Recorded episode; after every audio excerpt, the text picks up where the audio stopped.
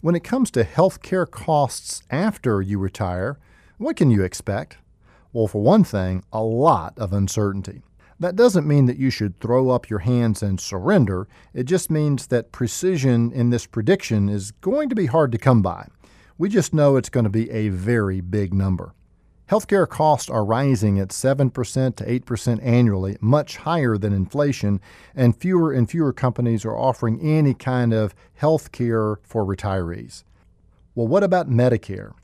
In their 2014 annual statement, the Social Security and Medicare Boards of Trustees said neither Medicare nor Social Security can sustain projected long-run program costs in full under currently scheduled financing, and legislative changes are necessary to avoid disruptive consequences for beneficiaries and taxpayers.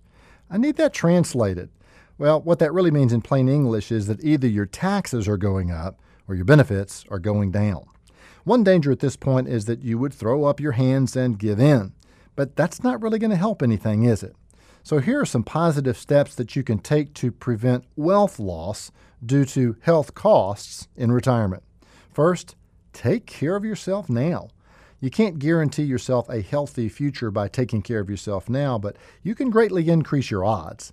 How ironic it is that so many of us sacrifice our health by overworking so we can make more money, only to spend all that money that we made fixing the body we ignored all those years. The second thing you can do is start saving now. If you think saving is hard now, wait till you're older and you've got less energy, less margin, and less time.